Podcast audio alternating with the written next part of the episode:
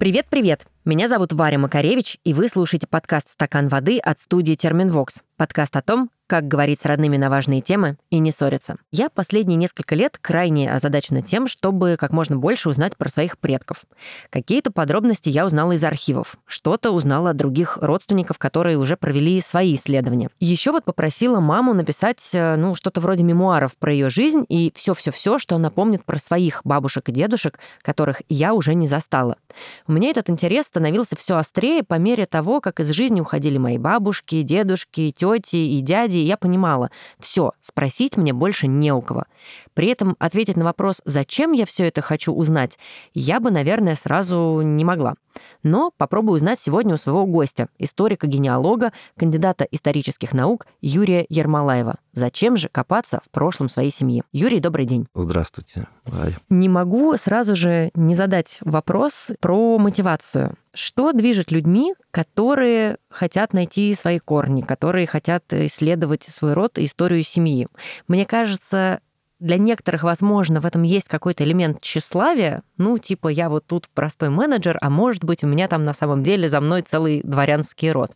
Или я ошибаюсь, и на самом деле там совершенно какие-то другие причины? Вы знаете, у меня множество заказчиков за эти годы было, и ни разу я не слышал двух одинаковых ответов на вопрос, для чего вам это нужно. Большинство людей руководствуется общим интересом к истории своей собственной семьи, обычно моментом, который вызвал интерес, да, или какая-то судьба сложная, там, прадедушки, например, раскулаченные, репрессированные, или какой-то необычной национальности человек, один из дедов, например, там, китаец, например, или венгер, или что-то такое. Иногда какая-то сложная фамилия, интересная фамилия. В школе дразнили человека, а он, когда вырос, ему интересно становится, что такая странная фамилия, откуда она вообще происходит, что это. У других людей, знаете, им движут мотивы чисто какие-то такие меркантильные, ищут еврейские корни, причем порой их даже нет в роду этих корней. Просто люди хотят это все найти, может быть, для репатриации какой-то, не знаю для чего. Это вообще дело адвокатов, то есть вот такими вещами заниматься. Я чистый историк и занимаюсь историческими родословными. У кого-то, знаете, бывают мотивы, связанные с какой-то эзотерикой, что-то такое, вот надо знать всех своих предков до седьмого колена, почему до седьмого, почему не до шестого, не до восьмого, то есть это немножко странно. Но я не лезу в душу. То есть это что-то про силу рода уже, видимо, вот из этой серии. Вы знаете, я академический ученый, да, я кандидат исторических наук, я немножко по-другому мыслю, но я с уважением отношусь к заказчикам, какие бы там у них мотивы не были, да. Мне всегда интересно услышать, почему человек к этому приходит. Очень разные ответы. Мне понятно желание и просто узнать побольше, про семью, и таким образом, может быть, что-то узнать про себя. Мне понятна мотивация любопытства, но как будто бы в этой информации нет никакого практического применения. То есть сидишь ты потом со своим генеалогическим древом, все это изучил. Рассказывать кому-то, кто будет сидеть, слушать историю твоих прадедов до седьмого колена. А сериалы вы не смотрите, что ли, никакие? Это же чужие семейные истории. Мне всегда было интересно. То есть книжки вы читаете, там, я не знаю, Гоголя. Что вам не интересно? Это чужая история семейная. Это какой-то вообще не ваш родственник. А представляете, вот повесть о вашем прадедушке, или вы находите персональное дело вашего, условно, прадеда, да, который в 58-м году совершил некий неблаговидный поступок, он партийный человек, к примеру, да, и на него завели персональное дело, и там разбор полетов, и вы видите не только его как личность вообще, вы видите, как он поступил в какой-то ситуации. Вы меня простите, пожалуйста, даже сексуальные предпочтения иногда бывают, потому что там персональные дела такие бывают иногда со всякими подробностями. Устроил пьянку, устроил там многоженец, например, или еще что-нибудь. И были случаи, когда в обмороке вообще... Я знаю, что в читальном зале Московского архива было такое, что даже скорую вызывали одной даме, она прочитала про своего предка там такие вещи, что ей даже дурно стало. Вот я хотела спросить, а были ли какие-то кейсы необычные, когда накопали что-то настолько любопытное и интересное? Вот можете что-то такое вспомнить? Это моя ежедневная работа. Я очень опасный человек в этом смысле, то есть я могу много чего рассказать. Может быть, какой-то пример для понимания. Один из самых ярких случаев из недавнего опыта, скажем так, это когда мы общались с заказчиком, и он рассказал историю просто потрясающую, что мой дедушка, он был во время гражданской войны беспризорником, скитался по Украине, и его подобрал отряд Котовского. То есть шел отряд Котовского, сзади ехала в бричке жена самого командира Котовского. Женское сердце не выдержало, обратило внимание на будранного мальчика. Ему было лет 10-11. И вот его взяли в отряд, он был как сын полка, он трубачом, его сделали трубачом. И вот он отрубил всю гражданскую войну, и этот мальчик потом, ну, юноша, пошел по артистической стезе, он был конферансье и так далее, но всегда в семье потом, впоследствии, там и сыну, и внукам он рассказывал, что, вы знаете, а я до своего вот этого беспризорного детства, ведь у меня даже свой пони у нас в имении был, нас катали родители. А что, как, что, ничего не рассказывал, потому что, ну, как-то, знаете, это советское время, про дворянские какие-то или там про имения лучше было не рассказывать. А самое страшное, что, знаете, ему после войны пришло письмо из Польши от матери, которая его бросила, и от брата старшего.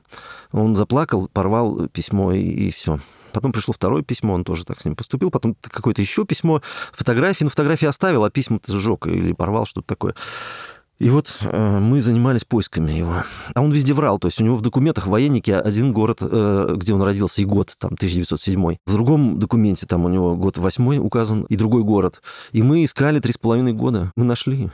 Мы нашли его родителей, мы нашли его отца, которого запытали был, знаете, в Харькове концлагерь НКВД. Когда летом 19 года вошли белые, захватили Харьков на короткий период, они нашли 286, по-моему, трупов со следами страшных пыток даже. Ну, не хочу сейчас об этом говорить. Не будем, да, вдаваться в эти подробности. И вот этот отец этого мальчика, он там в этом концлагере сгинул. Ну, там очень интересная история, потрясающе. Мы 3,5 года этим занимались. Я понимаю теперь, почему вы это называете подобием сериала, только с участием твоих собственных родственников. Насколько сложные поиски, особенно если это касается других стран, как вот в этом кейсе, например, я так понимаю, что вам и в Польше в том числе пришлось искать? Там были широкие вообще поиски по всей Российской империи. Широченный, да, шириной со всю Северную Евразию. По-разному бывает. Нет двух одинаковых заказов, ни разу не было. У меня были случаи, когда я родословную собирал за неделю человеку. Но это при огромном, во-первых, везении, стечении обстоятельств, плюс то, что они жили всегда в одном месте, в течение 300 лет никуда не переезжали, в одной деревне жили и жили.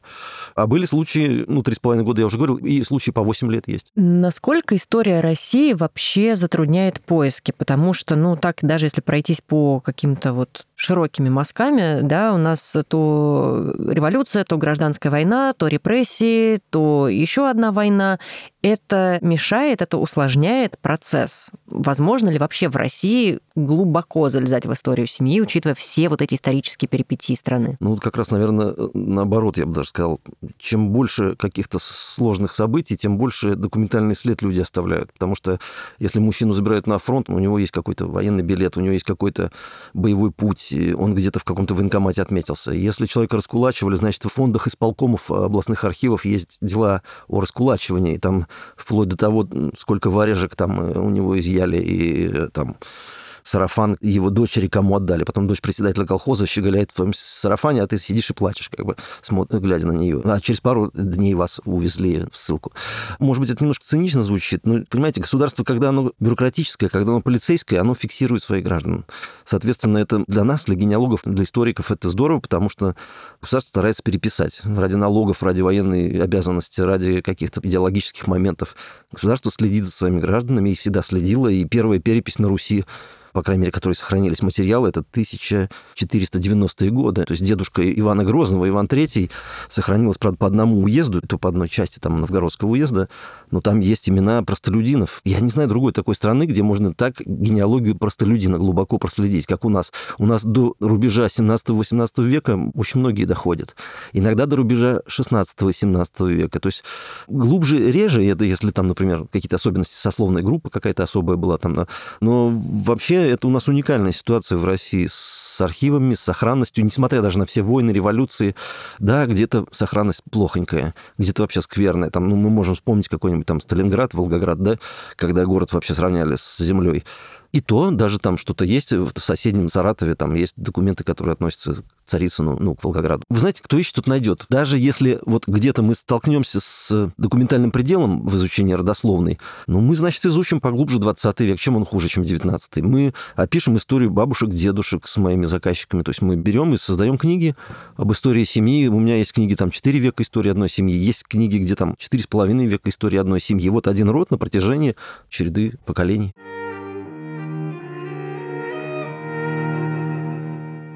В В прошлом выпуске мы с вами говорили про чувство тревожности, связанное с наступлением Нового года, покупкой подарков и попыткой успеть завершить все дела. Очень часто случается еще так, что к Новому году мы подходим опустошенными и физически тоже. Нас догоняют зимняя сонливость, усталость, упадок сил. И вроде бы ответ очевиден – вся проблема в отсутствии солнца. Но иногда мы, к сожалению, пропускаем все эти важные симптомы и можем не заметить, что на самом деле организму не хватает важных витаминов и микроэлементов. Выявить своевременно сбой в организме и недостаток важных нутриентов можно, если регулярно делать скрининги. И с этим вам может помочь партнер этого выпуска – лабораторная служба Helix. С 1 декабря 2023 года и по 31 января 2024 в Helix можно пройти комплексное обследование «Год без усталости» по выгодной цене. В него входит общий анализ крови, ферритин, а это, кстати, основной показатель железа в крови, и его недостаток может как раз быть причиной усталости. Еще в этот же комплекс входят витамин D и тиреотропный гормон, который позволяет выявить нарушения в работе щитовидной железы.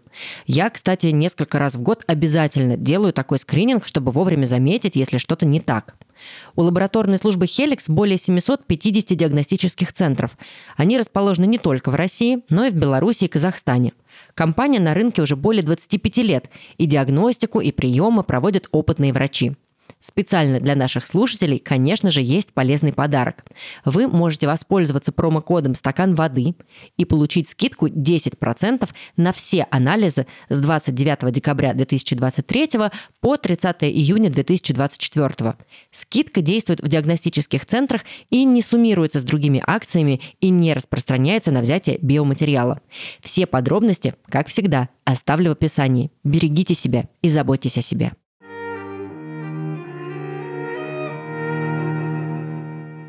Вы сказали интересную мысль про полицейское государство, а вообще-то я подумала, что там есть, наверное, и обратная сторона, недостаток в этих поисках, что есть засекреченные архивы.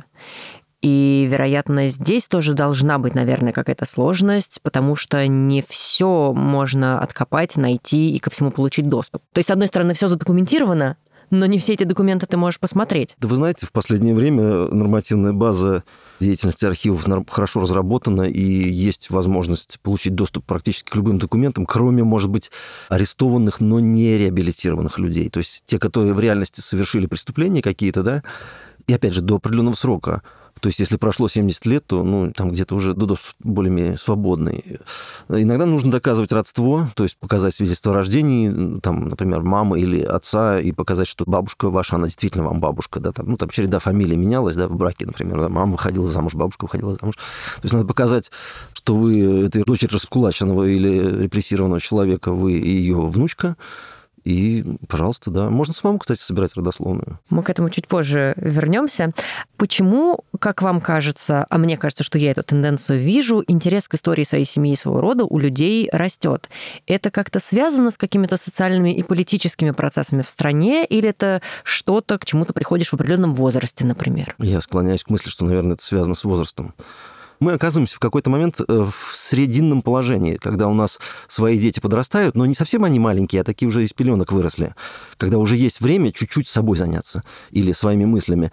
А с другой стороны, мы видим стариков уходящих, или, например, уже совсем дряхленьких, или вот кто-то из них ушел, или оба ушли, и родители, я имею в виду, или бабушки, дедушки. Начинаешь задумываться о чем-то таком, о чем раньше не задумывался. Тебе становится интересно то, что бабушка рассказывала, что-то там такое про своих женихов, там какие-то 30-е годы, как они там каким-то садам лазили, яблоки воровали, что-то такое. Ты начинаешь так смутно вспоминать, интересно становится, а что я тогда не слушал, почему, ведь прикольно же, здорово. И у нас история страны, она такая сложная, да, много чего драматического было. Были случаи, когда один брат другого арестовывал в 30-е годы, один в НКВД служил, а другой, ну, там, троцкист был. Были случаи, когда братья служили, там, один у белых, другой у красных, и стреляли друг дружку буквально. То есть это легенды, вот эти, они в семье живут. Национальность, национальный вопрос, он тоже ведь очень актуален, да, там, предок еврей, предок немец депортированный, там, Поволжский, например, предок, я не знаю, любая национальность, да, очень многие обрусели, они теряют язык свой. Где-то чуть-чуть это грустно, что мы теряем язык, там, это касается вообще всех народностей, ну, почти всех.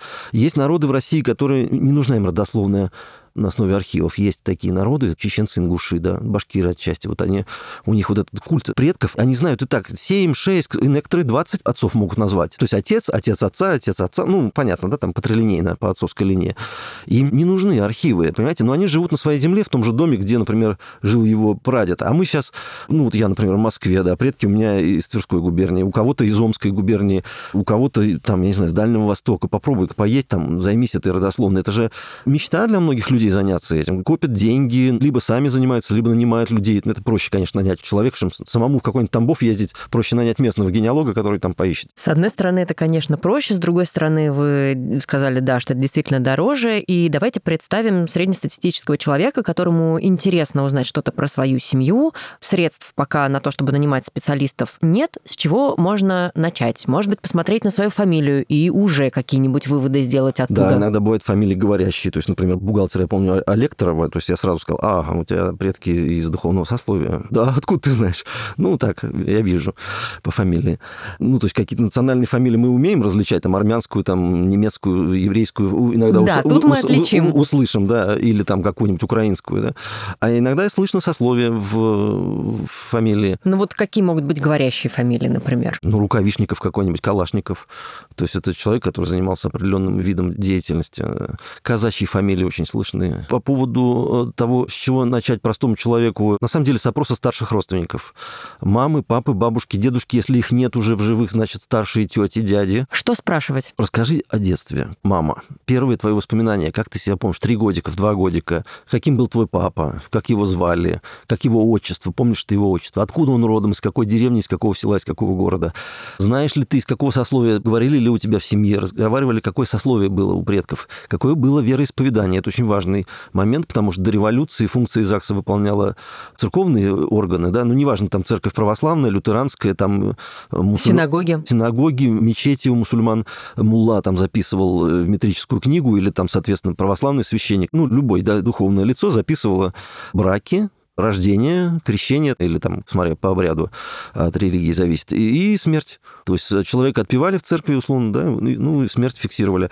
И поэтому, если мы знаем вероисповедание предков, то мы можем уже понимать, если мы знаем место, откуда человек происходит, ну, например, такой-то городок небольшой, да, или такое-то село, мы знаем вероисповедание, то все, у нас дорога открыта для исследования. Мы находим запись о рождении дедушки в условном там 1905 году, и в предыдущие годы, там, 1904, мы ищем уже брак его родителей, а там запись уже будет о том, кто они, откуда и какой у них возраст. Отматываем там 22 года, например, если отец дедушки женился в 22 года, мы отматываем 22 года, берем там какой-нибудь 1878 год, книгу метрическую с записями, и видим его, вот он, уже прадедушка родился, а там его родители указаны, чей он сын там или дочь, если женщина. И начинаем как клубочек вот так вот за ниточку тянуть, разматывать. Потом там к другим документам переходим, потому что кроме метрических книг есть другие всякие. Я как-то считал, знаете, список генеалогических источников, сбился со счета там где-то 200 какого-то. Ничего себе, я, мне кажется, 5 придумаю, но на то я и не специалист, видимо. Да, тут, конечно, очень важно образование иметь. Конечно, генеалогией могут заниматься люди и сами, то есть они могут писать запрос в архив, могут сами пойти в архив, если есть время, и они живут, например, в этом же городе, где предки жили. Это удобно и, в принципе, интересно самому заниматься, но обычно образования людям не хватает больше, чем на то, что найти имена, даты жизни, ну, сословие, ну, место жительства, ну, и все. Ну, это вот, может быть, действительно бывает скучно некоторым людям. Ну, я знаю имя предка, ну, какое-нибудь необычное у него имя, редкое для современного, там, Никодим какой-нибудь или Афанасий, или там, я не знаю, если татарское, Байбулат какой-нибудь, да, ну, да, звали Байбулат его, ну, или там Афанасий. Ну, да, для захватывающего сериала этого маловато. Вообще маловато, да. Ну, знаешь ты, ну, хорошо, повесил древо, твои дети выучили, вот у меня сын выучил, например, там, 12 поколений, вот у нас висит древо с 1640 года, я сапожник не без совок, у меня все нормально с этим. Но этого мало. Хочется узнать, а что, а где, а чем они занимались, чем-то, может, проявили, может, мельницу держали, может, у них какая-то торговля была, может, колбасная лавка, может, у них, ну, даже если просто крестьяне, ну, вот сколько они платили налогов, а сколько стоил ячмень в том году, когда у них не урожай был, там, ну, или как выглядели амбары там их, ну, что-то такое, понимаете, если сословие какое-то более, скажем, образованное, да, там, ну, купцы, мещане, может быть, там, какие-то другие, там, разночинцы, ну, кто угодно, да, кто-то, может, офицер был, там уже больше подробностей можно найти. Люди всегда оставляют документальный след. Абсолютно, всегда оставляют. Просто надо знать, где искать. Еще один источник и инструмент, как мне кажется, который может в этом помогать, это ДНК-тесты, которые сейчас стали достаточно доступны, и я сама признаюсь, что делала и в России, и за рубежом. Но я, поскольку немножко уже знала историю своей семьи, для меня там не было какого-то вау-эффекта. Ну да, подтвердилось то, что я и так знала. Да, вот какие-то мои предки там из белорусских местечек, кто-то из Литвы. Примерно я увидела картину, которую и ожидала.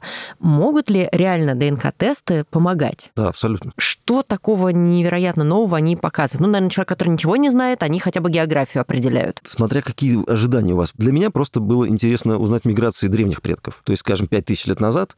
Вы понимаете, документально, вот по обычной генеалогии, я проследил свою собственную родословную, я знаю, что мои предки жили на берегах Волги, Верхневолжья, там 350 лет вот они там жили на одном месте, ну, примерно на одном месте, чуть-чуть меняли локации, конечно, да, человек не дерево, там может переходить, да, из деревни в деревню, по крайней мере. И для меня было открытием, что мои предки, жившие там 4,5-5 тысяч лет назад, они жили на берегах Среднего Дуная. Как-то вот у меня было, так знаете, там Дунай, Волга, что-то как-то вообще не рядышком.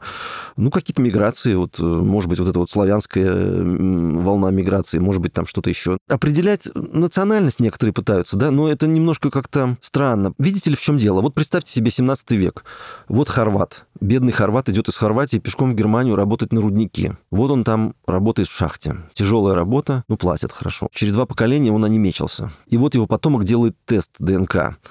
И кто он, хорват или немец, скажите мне? Хороший вопрос, я не знаю. Я тоже не знаю. Поэтому вот эти тесты в плане определения национальности немножко странно. Человек же ведь может сменить и религию, и расу можно ведь свою поменять. Вот женился на негритяночке, и дети у тебя уже в следующем поколении, они уже такие вот смугляненькие.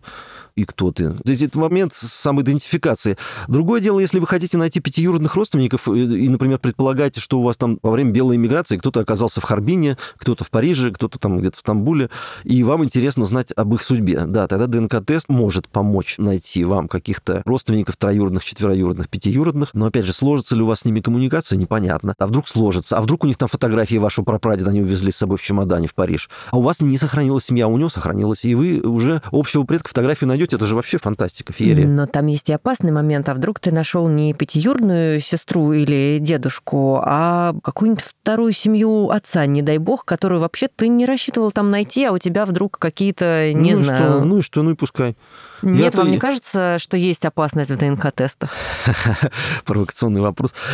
Я, знаете, что с коллегами мы иногда обсуждаем такие вопросы. Не рекомендуем, крайне не рекомендуем в одной семье сдавать отцу и сыну, потому что кто его знает... Всякое может быть. Да нет, ну это шутки, конечно. Ну, это так, это профессиональные такие, знаете, хихи. Пускай, она история какая была, такая есть. Трагическая, трагическая. Кто-то где-то согрешил. Ну и ладно, ну это же наша история. Мы ее принимаем такой, какая она есть. Мы любим своих родителей с их недостатками. Мы видим у них и достоинства, и недостатки видим, и у коллег видим. Где-то можем их терпеть, где-то не можем. Ну а тут куда деваться? Ну, что есть, то есть.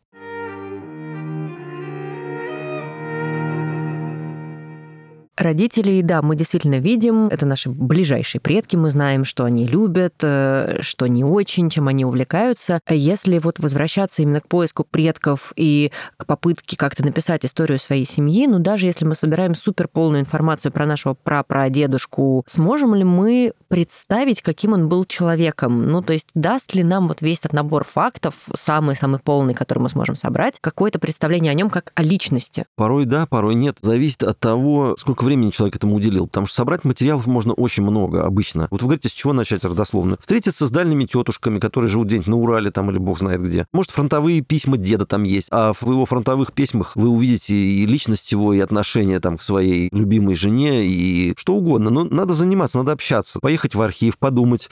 О, я знаю истории, как человек изучал свою родословную и понял, что он начал ходить в архив как на работу каждый день, и в итоге он просто оставил свою работу и устроился в архив. Могут ли поиски дальних каких-то родственников в прошлом помочь сблизиться с родственниками, которые вот сейчас в живых? Ну, то есть, условно, может ли как-то поиск общих прапрапрадедов выровнять, например, отношения в семье между родителями и вот взрослыми детьми, да, про которых мы говорим чаще всего здесь в подкасте, если вдруг что-то не ладится, может ли это сплотить? Я знаю, что если дети начинают заниматься изучением своей родословной, это очень подкупает родителей. Это просто бальзам на душу. Представьте пожилого человека, там, 70 лет, да, и вдруг он видит, что сын или дочь начинает заинтересоваться там его бабушкой, любимой бабушкой, которая умерла, бог знает, сколько лет назад. Но она растила, например, вашу пожилую мамочку или вашего пожилого папочку, и он с любовью ее вспоминает, эту бабушку, и вдруг он видит интерес к этой персоне со стороны вот этих вот зеленых внуков. И ему это настолько приятно. Конечно, это сближает семью, сплачивает семью. Насчет дальних родственников трудно сказать, тут зависит от персоны. Ну, вообще, это занятие очень благородное, я считаю. Неважно, кто были ваши предки, были они крепостные крестьяне или даже, может, они неблаговидные поступки какие-то совершали, где-то служили в каких-то органах карательных, где-нибудь там, я не знаю, у Колчака там и пытками занимались. Ну, вот такое было время, ну что поделать. Ну, вот для меня это какая-то базовая потребность знать больше про свою семью, и в какой-то момент, когда не стало моего папы, я попросила свою маму сесть и написать, прям записать все, что она помнит про свое детство, про своих родителей, ну, бабушек, дедушек. Вот, я-то да. Но, может быть, сейчас вы сможете мою маму, мам, прости, немножечко замотивировать. Мне кажется, что она уделяет этому чуть меньше времени, чем мне бы хотелось, и я не знаю, как объяснить ей, и, может быть, сейчас все остальные родители тоже прислушаются, как замотивировать это все-таки сделать, потому что нам, вот 30-летним детям, это уже становится важно. А вы знаете, я стараюсь не мотивировать никого. Я смотрю в глаза, вот созрело сердце у человека, значит, он готов. Если у человека есть потребность какая-то, вот ее не вышибешь порой из человека. Если ее нет, ее очень трудно пробудить. И нет такой необходимости пробуждать. Сейчас огромный спрос на эту услугу, у меня, по крайней мере, огромный интерес. Я не знаю, с чем он связан. Может быть, с тем, что архивы стали чуть более доступны. Может быть, знаете, это эффект снежного кома, когда ты слышишь, что, например, коллега на работе рассказывает, что, ты знаешь, а мой прадед, оказывается, с Наполеоном воевал, а я не знал. А вот теперь узнал, прикольно, типа, здорово, да? Или там говорит, а вот у меня вот там прадед был репрессирован, или, наоборот, в НКВД служил, вот в таких операциях там принимал участие в интересных, я не знаю, там, операции 25-го года по разоружению Чечни и Дагестана, там, условно говоря. И начинают общаться, а у каждого есть что-то интересное. Что, у вас в семье нет каких-то историй интересных? Я вот подумала, что ты можешь там что-то откопать, с чем тебе вообще будет достаточно сложно жить. Ну, например, если вдруг действительно ты узнаешь, что со своим прадедом ты очень сильно расходился в каких-нибудь политических или гуманистических взглядах, а тебе с этим как-то надо дальше жить. Пускай, ну и бог с ним, а что такое? В каменном веке наши предки где-то, может, людоедами были, что это была норма жизни тогда. Хорошо, ладно, принимается. Разные эпохи, разные песни. Раз уж мы заговорили про работу специалистов, не могу не спросить, сколько это стоит? Сколько стоит не копаться самому в архивах, а обратиться к людям, знающим и умеющим? Разброс очень большой. Зависит, во-первых, от профессионализма, потому что есть люди, которые на дилетантском уровне делают. Они соберут родословную, даже, может быть, там нормально все соберут, даже, скорее всего, нормально соберут, но просто это будет скупая, скудная информация. Имена, даты, место жительства, чуть-чуть информации о сословии и все там. Что вы хотите, понимаете? Тут зависит. Я спрашиваю заказчика, для чего вам это нужно? Это первый вопрос. Мы собираем сведения всякие разные. Иногда попадается такое, что, например, в книгу родословную даже не попадают некоторые сюжеты. Заказчик говорит, ой, я ращу двух дочек. Сюжет, скажем, 1810 год. Девочка убежала с женихом не тем, которого папа, татарский купец, прочил ей в мужья, а она убежала с тем, кто ей полюбился. Так ее, понимаете, вернули, там вот такой на 150 листов. Дело толстенное, разбор полетов, как мулла смелых вообще обвенчать. Конечно, она и нагайки получила там, и все такое, и выдал ее замуж, а через год от тоски умерла. Поэтому я начинаю разговор с заказчиком, второе или третье, что я спрашиваю, а как вы относитесь к неблаговидным поступкам предков? А если мы что-то страшное найдем, мне вам озвучивать или не озвучивать? О, знаете, как интересно в глаза заглядывать людям в этот момент. Да, хотела бы я поприсутствовать при каком-то таком диалоге, интересно. Кстати, вы так и не назвали мне вилку, и не назвали мне хотя бы примерно стоимость. Есть такая расхожая цифра среди генеалогов, но она тоже может, конечно, сильно варьироваться. 150 тысяч рублей за век по одной фамилии. То есть одна фамилия, например, я беру одну бабушку, и вот мы по ней шарашим вглубь веков. Да, но век берется не от 2023 там, или 2024 года, а от года рождения ее бабушки. Например, бабушка родилась в 1910 году. То есть век мы считаем от 1910 до 1810 условно. Но опять же, цены могут очень сильно отличаться у разных генеалогических компаний и частных генеалогов. Кто... Мне хотя бы отправную точку было интересно понять, ну, о чем мы говорим. Это вот, скажем, средний, низкий уровень, наверное, и выше как бы бывает. Если вы, ну, не вы, там, определенный там заказчик заказывает еще и описание истории, то писательство включается, это как бы отдельная статья, сбор биографических сведений, это уже не генеалогия, это отдельно, ну и так далее, и так далее. Где-то надо поехать на место, сфотографировать место жительства предков, там храм, в котором крестили предка, или там тюрьму, в которой он сидел, то есть какие-то экспедиции, это же билеты, гостиницы. Но с другой стороны, понимаете, это люди вообще на хобби, наверное, стараются тратить деньги, правильно, да? То есть они зарабатывают где-то, а на хобби тратят. Это то, на что не жалко. Вот и генеалогия также, это хобби Допустим, благородное хобби. Я в конце получаю какую-то красивую, невероятно книгу, в которой описана история всех моих предков. Как я пойму, что часть из этого не выдуманная специалистом просто, типа, ну и сейчас мы тут вот приукрасим про ее прабабушку, вот фотография красивое села, как будто бы там прабабушка жила. Как мне это проверить? Я вам сейчас подарю книжку и покажу, как это выглядит. Ничего себе, спасибо. Да, не все заказчики разрешают свои книжки дарить сторонним людям, но есть парочка таких людей замечательных, и я вам подарю ссылки на архивы. То есть любое утверждение, ну, я не знаю, условно говоря, вот у дедушки была торговая лавочка, там вот он там торговал шерстяными носками, не знаю чем, ну, хомутами. И мы ссылочка, сносочка и название документа, год документа, название архива где-то найдено, фонд, в котором это хранится, номер описи, номер дела, номер листа. То есть я потом сама могу сделать такой же запрос конкретно по этому документу. Абсолютно, и проверить его. Сведения, да. Так мало того, еще и фотографии документов генеалогии предоставляют. То есть если он нашел информацию, что ваш прадед владел торговой лавочкой, он вам покажет фотографии документа, где черным по белому написано, сколько он платил налогов с этой лавочки, чем торговал. Акт проверки торгового заведения, когда пришел человек и аршином померил, сколько в ширину, в длину эта лавочка и нормальное ли там санитарное состояние. И получил мзду, потому что, видимо, ненормальное. Мзду обязательно получил, да.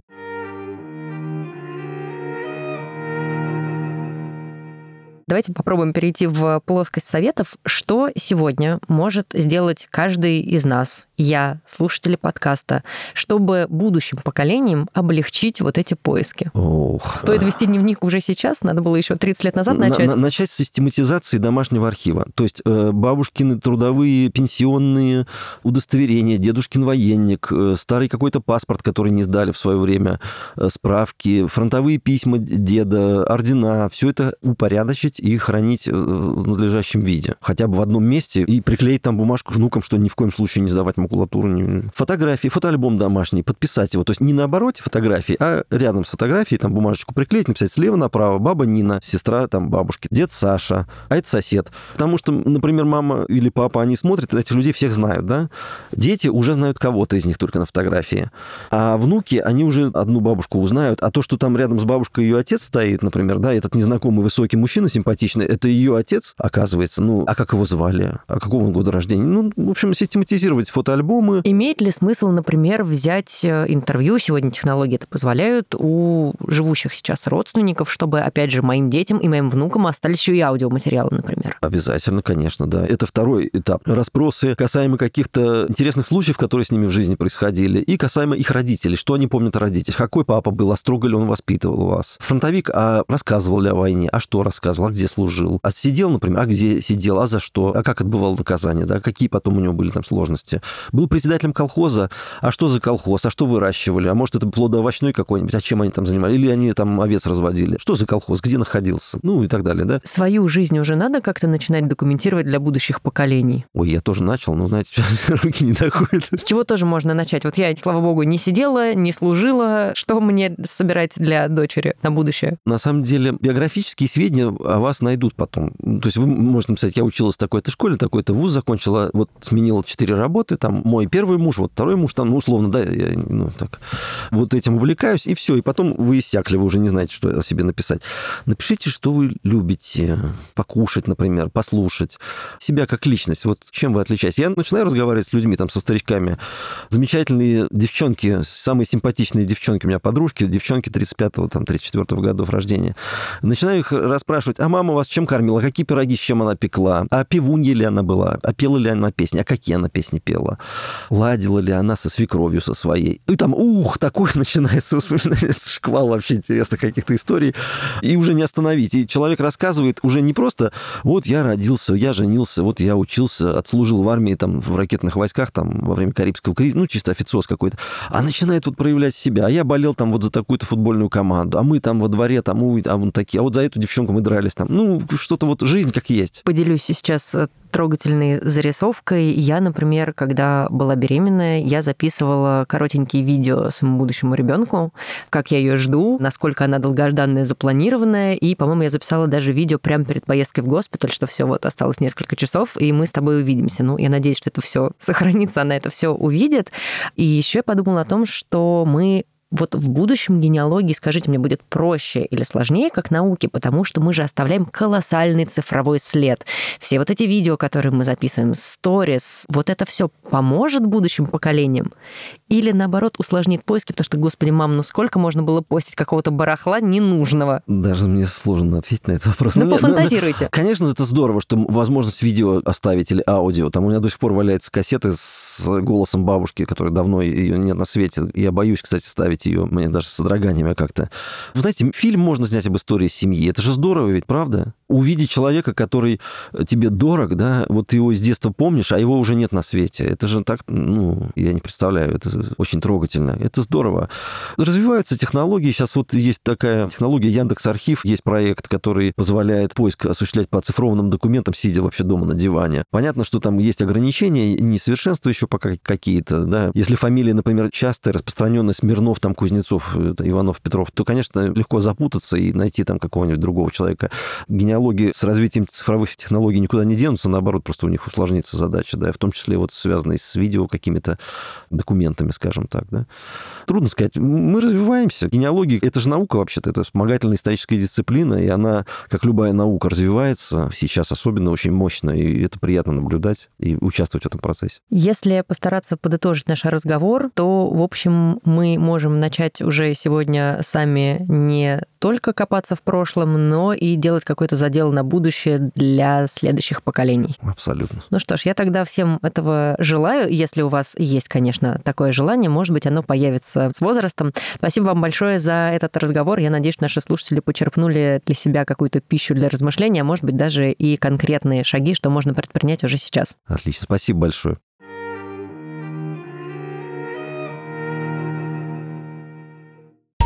Это был подкаст «Стакан воды» от студии «Терминвокс». И последний выпуск в этом году. Но сезон на этом не заканчивается. Мы услышимся совсем скоро. И я бы хотела получить от вас один небольшой, но очень важный для всей нашей команды подарок. Это ваши отзывы и лайки на тех платформах, где вы нас слушаете. А делать это можно на Саундстриме, в Apple подкастах, Google подкастах, Кастбоксе, Яндекс.Музыке, ВК и на Ютубе. Давайте оставаться на связи и в новом году. Приходите в наш уютный и эмпатичный телеграм-канал. Будем виртуально обниматься и поддерживать друг друга. Будьте счастливы в новом году и не забывайте пить водичку. Пока-пока! Над подкастом работали ведущая Варвара Макаревич, гостевой и креативный продюсер Лера Кудрявцева, звукорежиссер и редактор постпродакшена Кирилл Кулаков, дизайнер Елизавета Семенова, автор джингла Полина Бирюкова и автор идеи Глеб Фадеев.